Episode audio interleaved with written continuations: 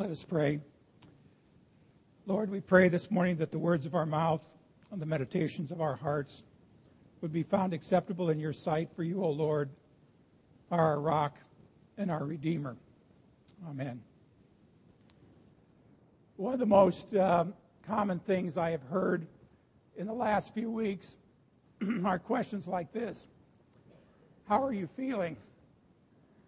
Are you okay? How are you doing? I suppose those are legitimate questions, considering that I've had two outpatient surgeries in the last four months, each of which has had complications leading to a total of 11 days in the hospital. Many of you know that about two weeks ago I entered the hospital on a Tuesday for laparoscopic surgery to remove my gallbladder. I have those three small holes where they started the surgery. But as some of you know, complications set in where they hit an artery. And when they hit an artery, they had to bring in a vascular surgeon who just happened to be there. And I say, it didn't just happen to be there, God had him there. Well, needless to say, now they had to open me up a little bit further to take care of all that. And that's why I spent seven days in the hospital. So it's probably a good question to ask. How are you doing? How do you feel? And my voice is not much better. In addition, there's a few other questions that kind of underlie those. And the questions are more like these Pastor, how are you handling this? How do you really feel about this? What does this mean that this has happened to you in these last four months? And to be quite honest with you, I have thought about that. I've thought about it any number of times. I've been kind of wondering what does this mean? And how am I really feeling about all of these setbacks, these physical setbacks? When I was in the hospital, as I shared with the elders, and believe it or not, the day I got out of the hospital, we had an elders meeting. But we invited them to the house because I wanted to talk to them about a few things and ask them to pick up a few things for me in these next two, three, four weeks, whatever it takes. I had told them that when I was in the hospital, I didn't really feel like reading much. Uh, my power of concentration was somewhat limited and it just kind of made me fall asleep. And so I'd often lay there and try to think of as many Bible passages or Bible stories as I could remember. I kind of started in Genesis and worked my way through the flood and, you know, Adam and Eve and Cain and Abel and all of those stories and through Joshua and Joseph. And I was remembering the Psalms and some of the Proverbs which we've been going through for the last eight weeks. But when I got into the book of Hebrews, you know, I was trying to think, what do I know from Hebrews? Well, I kind of knew how it began, how God in many and various ways spoke of old to his people through the prophets, but now in these last days he speaks to us through his Son. But I also began to remember something else in the book of Hebrews, and that's why I had Dennis read to you some words from chapter 13, because when I got when I, I thought about those verses, I thought, this is how I feel. I'm going to tell you how I feel about all of this.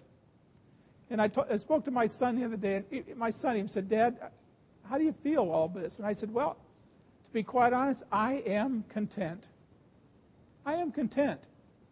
That's the thought that came to my mind. I am content. And so this morning I thought I would just share with you briefly uh, about why I feel this way.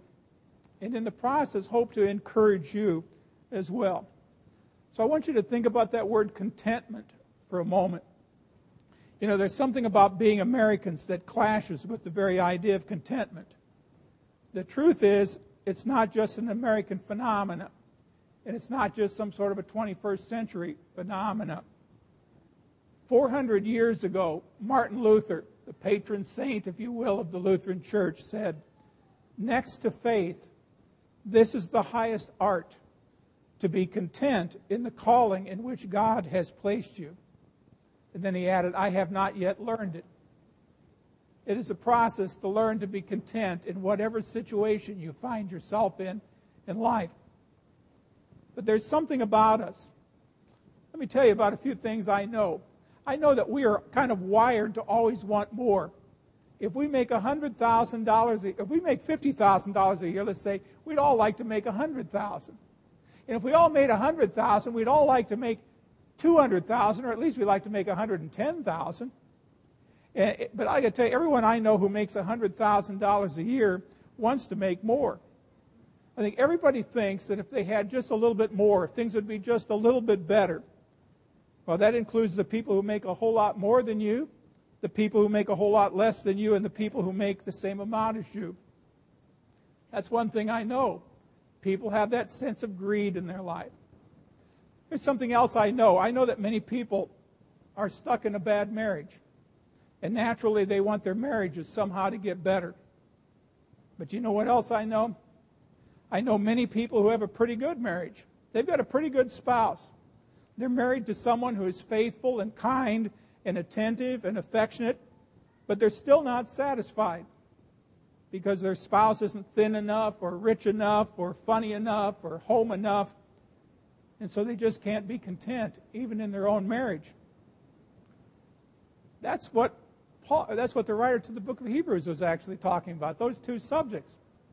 He talks about contentment. Let me read it again. He said, Give honor to marriage and remain faithful to one another in marriage. God will surely judge people who are immoral and those who commit adultery. Don't love money. Be satisfied with what you have. God, speaking to the writer of Hebrews, is saying, friends, we need to learn to practice, learn and practice contentment. The Apostle Paul talks a lot about contentment too. He says in Philippians 4, verses, uh, verses 11 and 12, he said, I have learned to be content with whatever I have. I know, I know how to live on almost nothing and with everything. I have learned the secret, he said, of living in every situation whether it is a full stomach or an empty stomach with plenty or little. Now, I don't know if you caught that. Paul says, I have learned the secret. Now, you might ask yourself, what was the secret that Paul learned? Well, that's why you got to keep reading in the Bible sometimes. Because you go on to the very next verse, Paul tells you what the secret is. In verse 13, he said, The secret is this For I can do everything through Christ who gives me strength. I love that. I can do everything Paul says. That's why I think our attitude ought to be one of contentment. We ought to be able to learn to say to one another and to everybody else, folks, I can handle this. I can handle this. I don't have all the resources I want right now, but guess what? I can handle this. I don't, not everything is going my way right now, but I can handle this. My marriage may be going through a rough patch right now, but I can handle this. The economy is wreaking havoc my, on me financially, but I can handle this. I'm not as successful as I want to be, but I can handle this. Or As I've learned to say, my health is not near as good as it ought to be, but I can handle this. I can handle this. And why can I handle it? It's simply because Jesus Christ gives me the power to face any and every situation that comes my way. I wrote something this last week on my blog site. I said, I, I, feel very privileged to have been attended to by wonderful doctors and nurses. I mean, my primary surgeon is a wonderful, wonderful physician. His friend, who just happened to be there because God wanted him there that day, who put together an artery again. Wonderful people. I, am so happy to be in the hands of wonderful uh, nurses and RNs and LPNs and every other people all kinds of people like that. But the thing that makes me feel most content and most secure and know that I can handle it is because I was always in the hands of the great physician. See, Christ gives us the power to face any and every situation that comes our way. You and I can handle any situation through Christ who gives us strength. The writer of Hebrews makes the same point as Paul does. He says, Be satisfied with what you have. I thought about this this morning. What am I doing up here talking with this voice? Well, folks, this is the one I got. I'm going to be satisfied. This is the voice God has given me to share with you a message today to encourage you to learn to be content, to know that you can handle it. I don't know what your situation is, but you can handle it because He's promised you power to do it. He says, Be satisfied with what you have, for God has said, I will never fail you. I will never abandon you. In the King James Version, it's translated this way I will never leave thee nor forsake thee. And in the original Greek, I looked this up the other day just to verify it for myself. The word never in the original Greek, guess what it means? It means never. never means never. He will never leave you. And even as he told his disciples on the day of his ascension, and be sure of this, he said, I will, I am with you always, even unto the end of the age. A number of years ago, I was at a conference, and it was uh, had a worship leader. Her name was Rita Springer, and Rita Springer said something that resonated with me. I remember writing it down, and I've probably used it in a sermon a couple of times since then. But she said that you'll never know God is all you need until you come to a place where God is all you have.